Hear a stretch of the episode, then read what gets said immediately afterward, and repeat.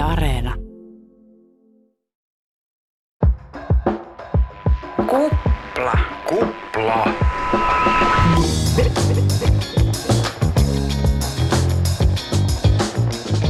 Hyvää päivää. Se on taas kupla täällä. Tämä on viikoittainen podcast, jossa me, Jani Halme ja Aurora Rämö. Puhumme mediasta, eli internetistä, bisneksestä, mainoksista.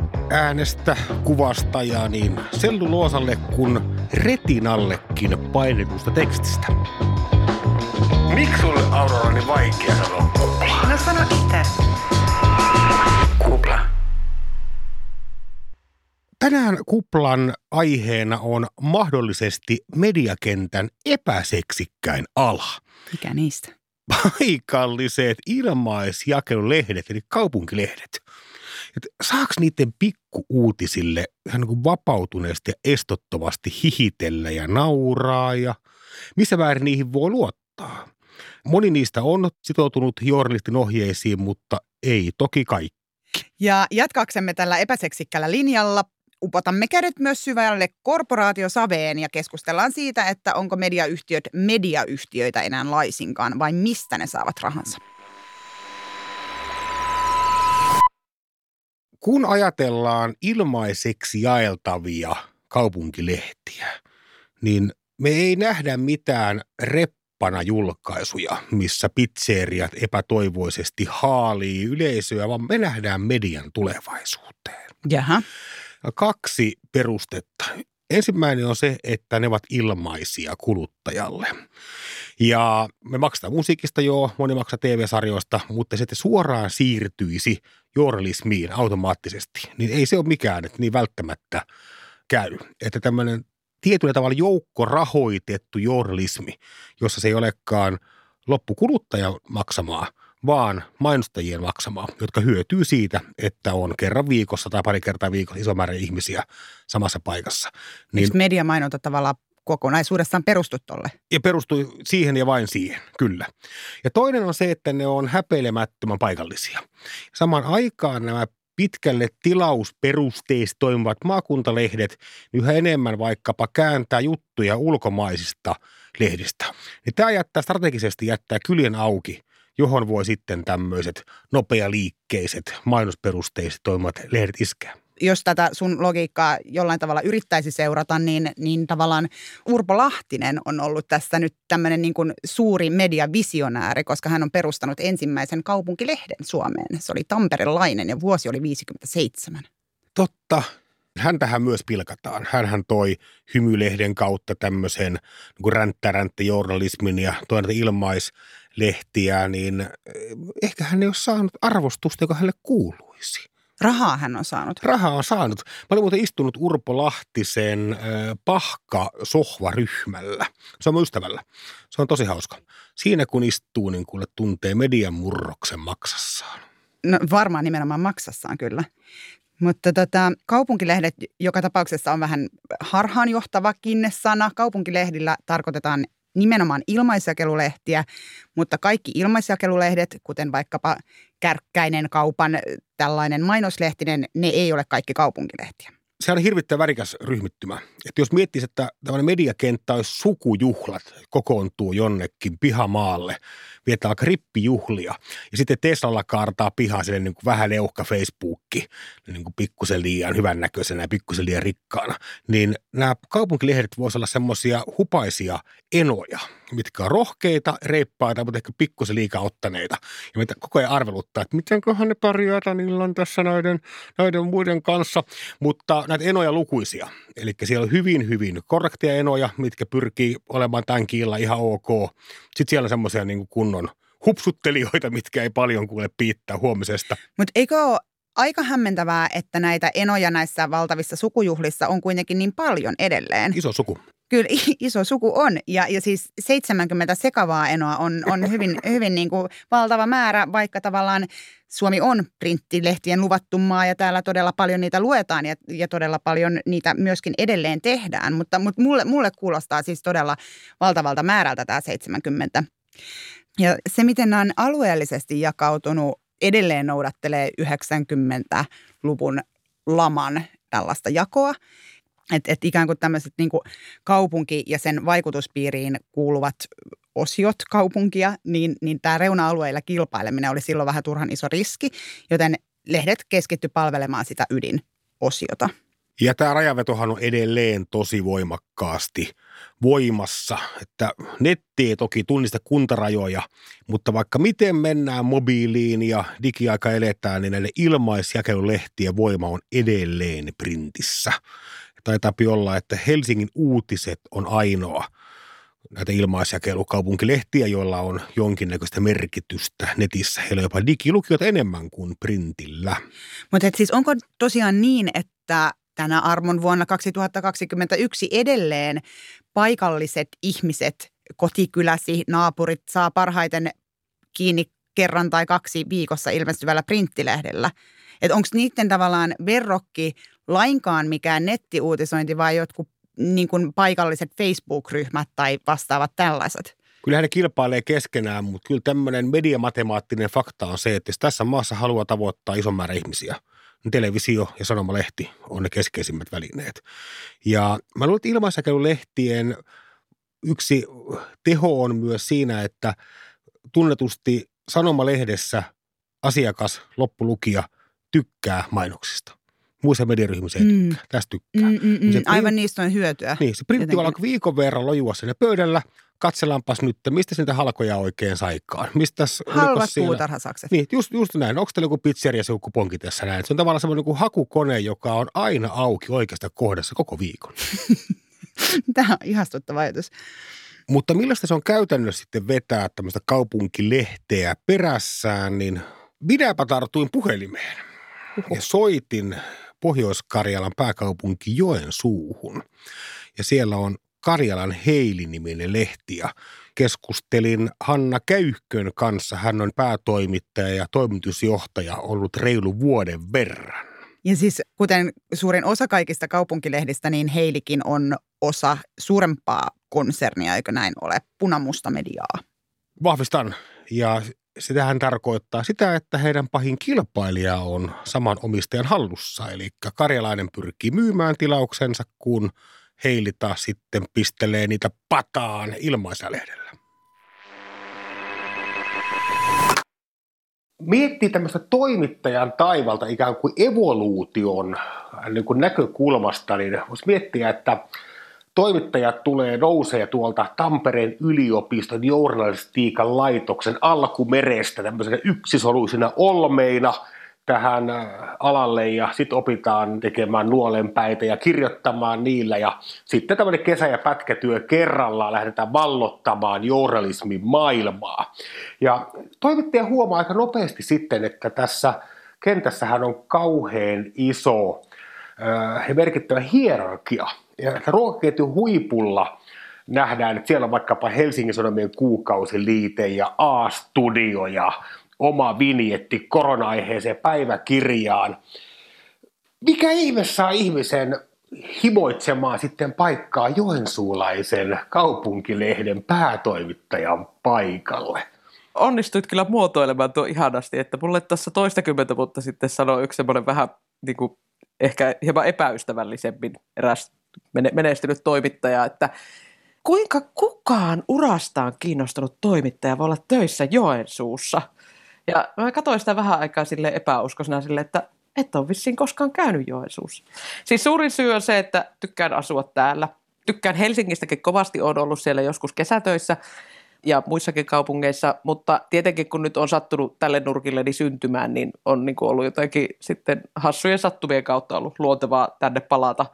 Plus sitten se, että ei lopulta niin kuin sillä alustallahan ei ole näinä aikoina ihan hirveästi merkitystä.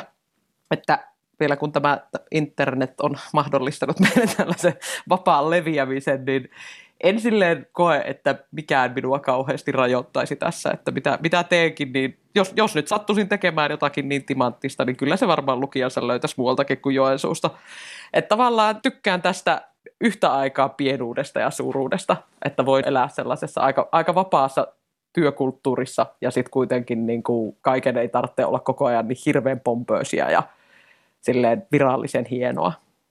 kaupunkilehdillä on maine aviseen, jotka ei pelkää kaikkein pienimpiäkään aiheita. Muassa löysin teidän lehdestä muutaman vuoden takaa Maijan matkassa palstalta uutisen, jossa kerrottiin, että Tiistaina kello 14.19 anastettiin Outokummun kaivosmuseosta malliluken kädestä Motorola DP 3400 mallinen radiopuhelin arvolta 470 euroa. Jotkuthan kokee tällaiset kauhean pienet uutiset jotenkin koomisiksi ja sitä kautta ikään kuin se toisi vaikkapa kaupunkilehdelle vähän koomista mainetta. Mitä saat tällaisesta väitteestä mieltä? No siis ehkä jotenkin silleen, että kun tämä maailma ja sen uutisvirta on kuitenkin ihan kamalan synkkää, että siis katsoessaan tiettyjä uutislähetyksiä lähinnä semmoinen olo, että voi kun voisi vetää ranteita auki, että niin kuin maailman loppu on tässä, niin ei ehkä ole ihan hirveän paha, jos siellä välissä on vähän jotain pientä kepeyttä. Ja mun mielestä ne toimii sellaisina, että eihän se koko lehti nyt voi olla sellaista kainalopierua ja niin kuin irtonenä touhua, mutta että, että jos siellä välissä nyt on jotakin, mikä saa ihmisen vähän niin kuin silleen hymähtämään ja naurahtamaan, niin ei se niin kuin kyllä ainakaan heikennä sitä tuotetta. Mutta sitten ei tarvitse niin kuin silleen, meiltä puuttuu kokonaan se pakko, se muotti, että kyllähän teillä nyt täytyy olla siitä juttu. No ei meillä tarvi olla, että me tehdään siitä, mikä kiinnostaa ja mistä ihmiset puhuu. Ja että tavallaan, että semmoiset niin kuin velvollisuuksien puute on kaupunkilehtien suuri etu. Karla Heili on ilmaisäkelylehti kaupunkilehtien tapaan ja te olette sitoutuneet journalistin ohjeisiin ja olette JSN-jäsen, mutta kuitenkin osa ilmaisäkelylehdistä vaikuttaa mainoksilta enemmän kuin journalistisilta tuotteilta. Mitä ajatuksia sulla herää tällaisesta villistä kaupunkilehtilännestä? Olen niin aina itse ajatellut, että kun tuote on kunnossa, sitä on helpompi myydä. Eli kyllä siellä lehdessä pitää sit oikeasti olla niitä sisältöjä, joita ihmiset pitää luotettavina ja jotka on silleen todellisia journalistisia tuotteita. Et sitten jos niinku tavallaan ruvetaan ihan hirveästi melskaamaan sillä kentällä, että siis yrittäjiä on tällä hetkellä hyvin monesta suunnasta, ihan uskomatonta varmaan joidenkin ihmisten mielestä, mutta siis kaupunkilehtimarkkinoillehan on uusia tulijoita.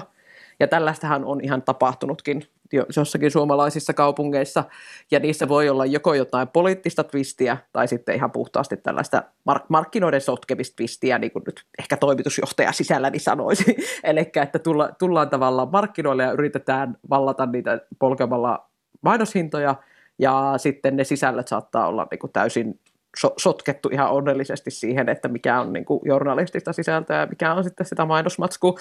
Ja kyllähän nyt ihmiset tämän tietää. Siis niin kuin, kyllähän ihmisten medialukutaito on 2020-luvulla aika toista, mitä vaikka niin kuin 30 vuotta sitten, että ei tässä nyt niin kuin, ei sitä kyllä parane paljon keplotella näissä hommissa, että äkkiä on niin kuin, sukat kuseessa ihan kenellä tahansa. Että sen, sen takia siis niin kuin vain vain ja ainoastaan sillä rehellisellä suoraselkäisellä journalismilla on jotain tulevaisuutta. Että kyllä ne, niin ne sämpläjät sieltä aika äkkiä on niin kuin, päätynyt sitten muihin hommiin. Ja eihän tässä maailmassa mikään estä tekemästä niin kuin, mitä vaan, että saahan sitä julkaista. Että ainut, että painaminen ja jakelu on kyllä niin kallista, että saattaa olla, että pitää olla monimiljonääri tullakseen miljonääriksi siinä hommassa mä tavallaan haluan uskoa, että varmasti monet kaupunkilehdet tekee parhaansa tämän journalismin kanssa, mutta tuossa aiemmin haastateltavasi puhui ihmisten medialukutaidosta. Mä väitän, että kuitenkaan suurin osa paikallis- ja ilmaisjakelulehtien lukijoista ei nyt etsi mitään vastuullista journalismia, logoa sieltä, tai niillä on yksi ja sama. Onko siellä sellainen? Et ihan yhtä lailla kärkkäiden lehden – juttuja luetaan juutalaisvastaisuudesta huolimatta ja niitä niin kuin, en mä tiedä pidetäänkö niistä totena vai ei. Ehkä niitä pidetään totena, kun ne on painettu lehteen. Mä uskon tosi voimakkaasti, ehkä sitten vähän naivin hurskaastikin semmoisen ajatukseen, että lehden, joka pyrkii totuuteen, vaikka sitten välillä ankarinkin on parempaa bisnestä kuin lehti, joka aina vähän ikään kuin slaidailee siihen suuntaan, mistä nyt vaan parasta rahaa saa. Ja tämä perustuu siihen, että ilmoitus on totuudellisen sisällön vieressä tehokkaampi, Mm, kun mm, se on mm. valheellisen, mutta vetävänkin sisällön vieressä. Mä jotenkin luotan silti, että valtaosa suomalaisista osaa lukea mediaa ja näkee ton pelin läpi. No mä väitän, että se on kuin PISA-tutkimukset, että täysin ylikorostettu asia, että täällä ihmisillä olisi jotenkin niin kuin merkittävän hieno medialukutaito, joka, joka vaan niin kuin, se vaan on. Ei sitä tarvitse kehittää tai se, niin kuin, että, että aina voidaan sanoa, että täällä on kuitenkin medialukutaitoisia ihmisiä ja julkaista ties mitä paskaa sillä perusteella. Luhistun sun perustelujen edessä. Mutta jotta tällä olisi jotain, jotain perustetta näillä väitteillä, niin, niin tämä kyseinen julkisen sanan neuvosto, johon osa kaupunkilehdistä kuuluu ja osa ei, niin neuvosto on antanut tällaisia langettavia päätöksiä erilaisille kaupunkilehdille. Ja nämä on ollut muun muassa sellaisia piilmainontaa koskevia, eli tämmöinen kaupunkilehti julkaissut uuden kaupan avajaisista. Jutun, joka on ollut yksipuolinen, kritiikitön, mainosmainen ja tehty täysin kauppaketjun ehdoilla ja sen julkaiseman tiedotteen perusteella. No sitten on ollut tämmöisiä tapauksia kuin, että lehti oli pääkirjoituksessaan, toinen lehti on kyseessä, ottanut kantaa puhelinyhtiön liittyvään valtataisteluun ja päätoimittajalla oli asiassa ilmeinen kaksoisrooli ja lehtiyhtiö omisti osakkeita kiistaan liittyvässä yhtiössä. Näistä sidonnaisuuksista ei kerrottu siis lukijoille. Ja, ja tämän, tyyppisiä, tämän tyyppisiä on toki muillakin kuin kaupunkilehdillä paljon tulee julkisen sanan neuvoston näiden käsittelyjen läpi, mutta tässä nyt oli vain niin pari esimerkkiä siitä, että millaista tämä ikävissä tapauksissa on. Ja tästähän ei kukaan mielellään puhu. On tosi harvinaista, että minkäänlainen vaikkapa yritysten kohdistama paine, että kukaan kehtaisi möläyttää sitä ääneen, että kauppias muuten suuttui nyt meille ja uhkasi vetä ilmoituksen pois. Jos tällaista on, se tapahtuu kauhean piilossa. Tai ne lehdet, jotka eivät kuulu JSNään, kuten vaikkapa Seinäjokelainen lehti nimeltä Seinäjokinen, niin siellä oli tämmöinen artikkeli, joka herätti merkittävää huomiota, eli lehti arvioi kaikki Seinäjoen kaupunginvaltuuston jäsenet. Tai arvio, arvioiden haukku kaikki lyttyyn. Ja kaikki muut oli täysiä tolperoita ja laiskimuksia, ellei enemmänkin, paitsi yksi. Ja tämä oli Pia Kattelus Kilpeläinen. Hän sai asiantuntijalta paljon kehuja, hän on pienen ihmisen puolella ja uuttera ja jos on vaikka mitä Perussuomalaisten kunnanvaltuutettu. Kyllä, siis häntä kehuttiin vuolaasti. Ja asia on sikäli mielenkiintoinen, että Pia Kattelus Kilpeläinen on tämän Seinäjokinen lehden päätoimittaja Sami Kilpeläisen puoliso ja lehden hallituksen silloinen puheenjohtaja, eli tämä päätoimittajan esimies. Ja jos tämä lehti on CSN jäsen, Mm. niin tämä olisi varmastikin liputettu pientareille tämä juttu jo aika nopeasti sinne tota, rangaistusvarikolle ja olisivat joutuneet kertomaan, että unohdettiin muiden mainita, että me tässä kehutaan itseämme. Seinäjokinenhan ei siis ole julkisen sanan neuvoston jäsen, koska julkisen sanan neuvosto on Seinäjokinen lehden toimituksen mukaan punavihreä projekti, jollaisten kanssa ei ole syytä olla tekemisissä. Ja nyt tämä erittäin hyvä kunnanvaltuutettu Pia Kattelus Kilpeläinen on myös Seinäjokinen lehden päätoimittaja. Eli hän on sekä päätoimittaja että toisen päätoimittajan vaimo että hallituksen puheenjohtaja. Ollaanko me muuten punavihreä projekti? Kyllä mä luulen, että Seinäjokisessa oltaisiin sitä mieltä, varsinkin kun tämmöisiä ikäviä, ikäviä juttuja nostetaan esiin. Ö, mutta niin, jos palataan vielä sun alkuperäiseen väitteeseen siitä, että kun katsomme kaupunkilehtiin, näemme median tulevaisuuden, niin tavallaan mä oon valmis ostamaan tuosta osan sen takia, että esimerkiksi Hesarihan on aloittanut vastikään tällaiset HS Helsinki, HS Vantaa, HS Espoo kaupunkilehdet, jotka ovat siis ilmaisjakeluja ja jotka on hyvin, hyvin paikallisia. Niissä nimenomaan kerrotaan erilaisia uutisia siitä, miten kyltit ovat vinossa jossakin päin Korson teitä ja, ja tämän, tämän tyyppistä. Mutta et, et siinäkin mielessä mä oon itse asiassa valmis ostamaan tämän argumentin, koska muutenhan kaupunkilehdillä menee itse asiassa tosi huonosti. Niin kun katsomme kaupunkilehtiä, niin voimmeko siitä nyt päätellä, että kaikilla medioilla tulee menemään todella vieläkin huonommin kuin nyt jo menee? Mä kiemurtelen täällä, koska sä löysit tämän mun argumentaationi ehkä kaikkein höttöisimmän kohdan, eli rahan. Ja se on eittämättä noin, että tällä hetkellä monella kaupunkilehdellä menee sietämättömän heikosti taloudellisesti. Vaikkapa Kuopion kaupunkilehti on painut pauseja, eli ovat tällä hetkellä toistaiseksi tauolla. Samaisen kaupungin kukko meni vuosi sitten konkurssiin. Viime syksynä kaatui uusi pori, kaikki kaupunkilehtiä. Niin nihkeä tällä hetkellä on, että ainakaan tämä yritysten maksama joukkoistettu journalismi ei ole koronan kestävää. Niin, ensimmäisenähän taisi kaatua koronan jälkeen toi Metrolehti, joka oli pitkään pääkaupunkiseudulla ilmaisjakeluna ilmestynyt Hesarin sitten omistama. Rauha HS Metron ja uutislehti Sataisen muisto.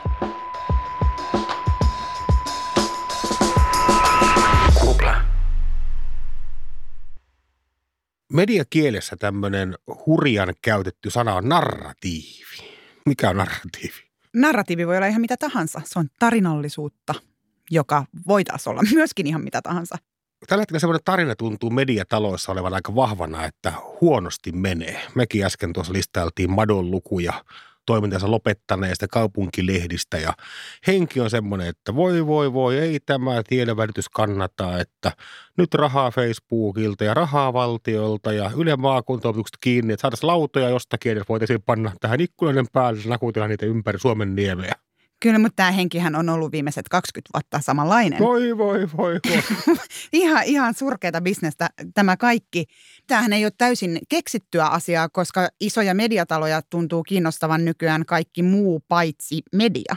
Hmm. Että esimerkiksi A-lehdet, joka on tämmöinen aikakauslehtitalo, ne osti viime vuonna enemmistöosuuden tämmöisestä asiasta kuin Keskisen kello, joka on siis kellokauppa. Ja tällähän ei ole enää mitään tekemistä minkään medialiiketoiminnan kanssa. Kyllähän nyt kelloliike pitää olla. Kyllähän nyt kelloliike hyvänen aika sentään ja, ja siis kyllähän näillä kelloilla ilmeisesti sitten ainakin jotain enemmän rahaa tehdään kuin mediasisällöillä. Mutta tota, A-lehdet myöntääkin tässä kaupasta kertovassa tiedotteessaan ja oman talon uutisessa, että se on kasvanut mediatalosta monialayhtiöksi, joka on siis jossain viestinnän perusopinnoissa oli tämmöiset käsitteet, joita mä oon aina toivonut, että mä pääsen käyttämään. Vertikaalinen konglomeraatti ja horisontaalinen konglomeraatti. Ja ihan melkein sain nämä lauseeseen ymmärrettävästi. Kyse on siis siitä, että vertikaalinen konglomeraatti omistaa tällaisia asioita kuin keskisen kellon, eli siis mitä tahansa ikään kuin medialiiketoimintaa. Horisontaalinen konglomeraatti, jollaisia mediayhtiöt aiemmin ovat olleet, omistaa ikään kuin jakelusta lähtien, vaikkapa Hesarin aamujakelu, rautakirja, joka on siis ärkioskit, jos myydään lehtiä, niin tämä on ollut horisontaalista omistamista. Nyt olemme siirtyneet vertikaaliseen. Ja tämähän näkyy siinä, että Alma osti markkinapaikkayhtiön Nettiksin. Se ostettiin Otavalta. Sitten A-lehdet on nostanut tämän kelloyhtiön lisäksi tai lisännyt omistustaan Finnish Design Shopissa, joka on siis tämmöinen design-verkkokauppa. Ja Pohjanmaalla operoiva Ilkka taas on ostanut tämmöisen Liana Technologiesin, joka on markkinointiteknologiayhtiö. Mä olen vaikuttunut tästä sanasta konglomeraatti. Mikä se oli? Konglomeraatti, kyllä. Vaikuttaa hieno sana. Tämä tuo väkisinkin mieleen tämä samaisen Väänäsen, jolta ostin aikoinaan eka jakso mainitun Väänäsen sanomat. Hän on nimittäin Parikkala ainoa henkilö, joka pystyy sanomaan ilman nykäyksiä jalkapallojoukkueen Borussia no Mönchengladbachin nimen. Ja hän saavutti tällä merkittävää huomiota ja arvostusta meidän koulun pihallamme. Mutta silloin me ei tiedetty, mikä on konglomeraatti. Joo, Väänänen pitäisi saada tänne lausumaan konglomeraatti. Toi Nettiksin ostoshan on iso kauppa. Kyllä. Ja kertoo osin siitä, että miten tämä mediajournalismi on hirvittävän toimitus ja toimittaja tavallaan sisältövetoinen, että puhutaan alalla puhuttu paljon HS-visiosta ja Hesarin lasten uutisista, mutta mm-hmm. nettiksit saattaa vaihtaa omistajaa. ja Kukaan ei juuri noteraa sitä, vaikka sehän on yksi Suomen media lähihistorian hurjimpia kauppoja. Kyllä, ja toisaalta sitten taas esimerkiksi Hesarin visio ja lasten uutiset. Lasten uutisia ovat ryhtyneet nyttemmin tekemään muutkin yritykset, kuten esimerkiksi A-lehdet. Mutta niin nehän on kuitenkin olleet ainoita tämmöisiä isoja panostuksia mihinkään mediasisällön tuotantoon, joka on ikävä sana, mutta tarkoitetaan tällä siis niin kuin toimituksia ja ikään kuin ihan niitä juttuja, jotka sitten lukijoille asti menevät. Et se ihan väärässä tällä kertaa ole. Koska? Paljon laajentuvat uusille alueille, mutta kyllähän toi perustiedon välitys on edelleen ihan kelpo pulskaa bisnestä, vaikka se narratiivi onkin se, että voi voi voi, miten surkeasti meneekään. Että vaikkapa Sanomedia Finland kustantaa vaikkapa Helsingin Sanomia, nykyään sitä aamulehteäkin, niin he teki viime vuonna puolen miljardin euro liikevaihdon ja tällä liikevoittoa melkein 70 miljoonaa euroa. Laski toki koronasta johtuen, mutta hurjasti se on rahaa. Ja Alma Media, joka oli vaikka myyjänä tässä kaupassa, missä aamulehti ja Satakunnan kansa ja paljon muitakin lehtiä meni, niin he teki koronasta huolimatta melkein 50 miljoonaa euroa, 45 tarkkoja ollaan, niin ihan sileää setelirahavoittoa. Kyllä tässä nyt vielä voittoja tehdään. Mutta mistä johtuu, että nämä voitot ei kuitenkaan juuri koskaan nyt tätä mainittua HS-visiota ja lasten uutisia lukuun ottamatta näy toimituksissa tai lukijoille saakka. Eli lehtiä lopetetaan, rahaa tulee jostain sisään kyllä, mutta sitä ei panosteta ikään kuin niihin mediatuotteisiin, joiden ympärillä nämä yhtiöt on kuitenkin rakentuneet. Musta tuntuu, että lukijoille on tullut uutta kamaa, mutta mainostaja on edetty täysin varjoon. Eli yksikään uutismedia ei ole tehnyt minkäänlaisia avauksia sen suuntaan, että vaikkapa uutismediassa myytävä ilmoitustila olisi yhtään helpommin ostettavissa kuin se oli faksimedian aikaan. No on ihmisiä, jotka seuraa tällaisia markkinoita työkseen ja Kuplan toimitus jututti tämmöisiä pörssiyhtiöitä analysoivan Inderesin analyytikkoa Petri Gostovskia. Ja äh, hänen mukaansa siis suomalaiset mediatalot ei kasva pelkällä medialiiketoiminnalla, mutta, mutta mediassa kuitenkin liikkuu vielä rahaa ja se on kannattavaa bisnestä. Ja äh, hänen mukaansa pelkkä mediaan nojaaminen, tämä on sitaatti, ei ole pitkässä juoksussa voittava strategia – Eli käytännössä tämä tarkoittaa sitä, että suomalaisten mediatalojen on pakko tehdä rahaa kaikella muulla, jotta ne pystyy pyörittämään näitä mediatuotteitaan. Ja esimerkiksi yli miljardin euron liikevaihtoa tekevä Sanoma tekee tuloksestaan kaksi kolmasosaa, eli suurimman osan oppimisen liiketoiminnalla. Kaksi kolmasosaa oppimisen liiketoiminnalla? Kyllä. Mitä, mitä se oikein tarkoittaa? Mitä ne tekee? Oppimisen liiketoiminta tarkoittaa siis oppikirjoja ja tämmöisiä digitaalisia alustoja, esimerkiksi lukio-oppikirjoja, joita sitten ihmiset ostavat ja käyttävät koulussa. Gostovskia lainatakseni on oleellista kysyä siis, että onko sanoma esimerkiksi enää mediayhtiö lainkaan, vai onko se oppimiseen keskittynyt mediatalo? Siis mikä on niiden pääbisnes ja onko meillä perusteita kutsua sitä mediataloksi?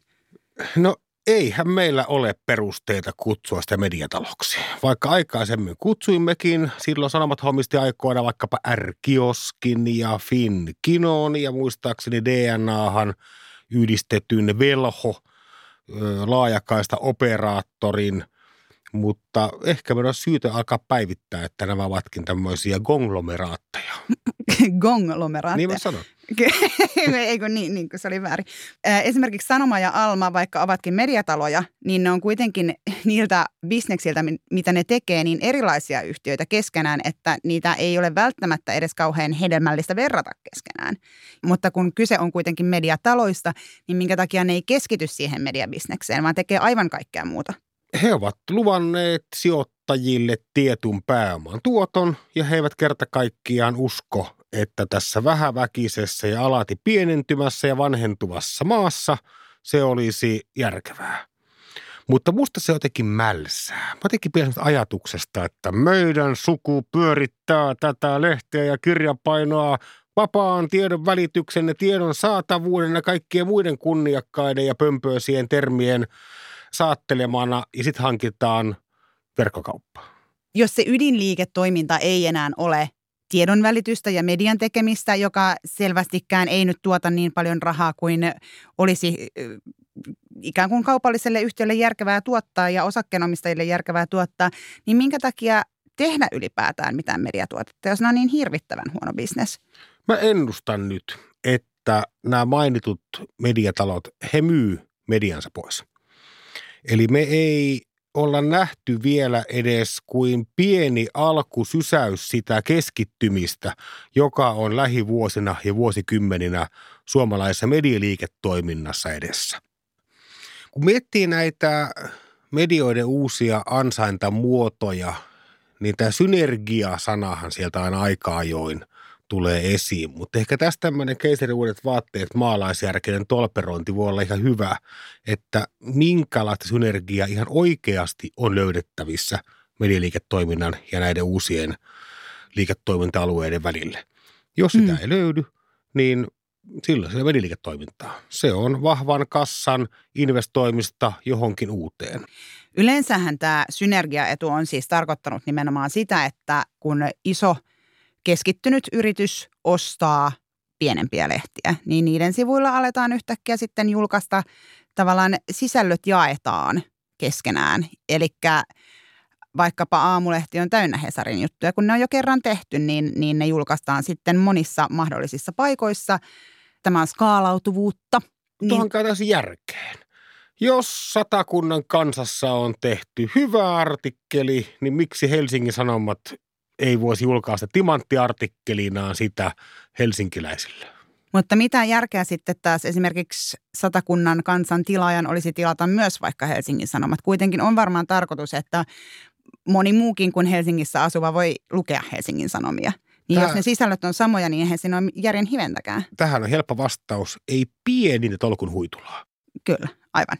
Aivan juuri näin. Mutta tätä tehdään koko ajan enemmän ja siis tavallaan se synergiaetu varmasti tulee jossain määrin siitä, että pienillä lehdillä ei ole mahdollisuutta kehittää tämmöisiä digitaalisia alustojaan ja niiden ei kannata ikään kuin panostaa niihin, niin, niin jonka takia sitten taas puhutaan niin sanotuista leveämmistä hartioista, kuten sotepuheessa konsanaan, jolloin siis tavallaan jotta pieni lehti voisi olla olemassa, niin sen täytyy olla ison omistajan alla. Mutta käytännössä tämä sitten kuitenkin tarkoittaa nimenomaan YT-neuvotteluja, sivujen vähenemistä, samojen juttujen kierrättämistä.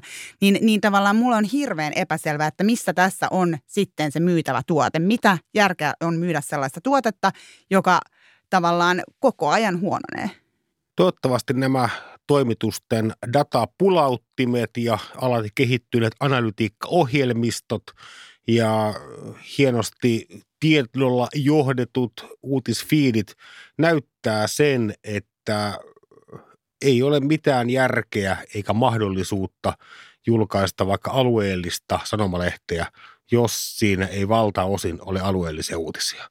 Ja alueellisten uutisten aikaansaaminen ilman toimittajia on laskujeni mukaan mahdotonta.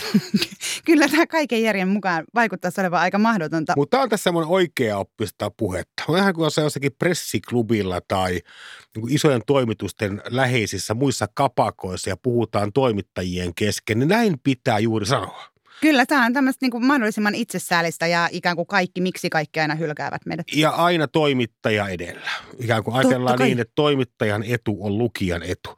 Mitä jos näiden mediatalojen, mitkä suoltaa näitä täysin päättömiä, nimenomaan sote-tiedotteilta vaikuttavia synergiatiedotteita, miten jos ne on ihan oikeassa? Miten jos tämä median tulevaisuus on kerta kaikkiaan Suomessa niin ankian oloinen – että ei ole muuta vaihtoehtoa kuin tehdä yhä vähemmän sivuja, yhä vähemmän pittejä, yhä pienemmällä porukalla. Ja lopettaa yleisradio.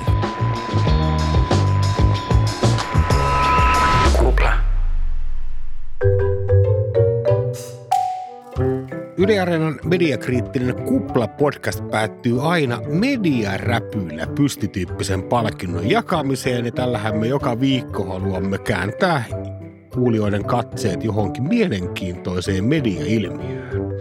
Aurora Rämö, mikä on tämän viikon mediaräpylän kohde? No jos tämän voisi antaa ulkomaisten medioiden jollekin tuotteelle, niin haluaisin antaa sen Toronto Starin omistavalle Torstarille, joka aikoo perustaa tämän medialiiketoimintansa oheen kasinon. Tämä on merkittävästi innovatiivisempaa kuin nettipalstan perustaminen. Eli onnea menee Toronto Starille, ensimmäiselle kohteelle, joka on saanut mediaräpylän Suomen ulkopuolisilla alueilla. Onnea. Kotimaasta musta mediaräpylä voisi mennä ja meneekin keskisuomalainen konsernin julkaisualustalle, jossa jokainen juttu päättyy tämmöiseen Naie Daia-yhtiön tekemään tunnekaruselliin. Eli jokainen juttu, sä voit jutun luettelosi päättää, että herättikö tämä sinussa, se on klikkaille tämmöisistä värikkäistä ikoneista, jossa jonkinnäköinen yin-yang tunnus, mikä ilmeisesti on tämä firman oma logo. Voit päättää, että oliko tämä uutinen nyt, niin tunsitko sinä, että tämä herätti sinussa myötätuntoa, katumusta, häpeää, vihaa, ylpeyttä, mielihyvää, rakkautta, ihailua, surua, syyllisyyttä, pelkoa, halveksuntaa, suuttumusta tai kenties jotakin muita arviolta noin 638 eri tunnetilasta. Kaikki, mitä olen nyt itse käynyt äänestämässä, niin kun mä kerron keskisuomalaiselle, mitä tunnen sisälläni, niin, niin näen muidenkin vastaukset ja näiden kaikkien eniten ääniä saanut vastaus on pelko.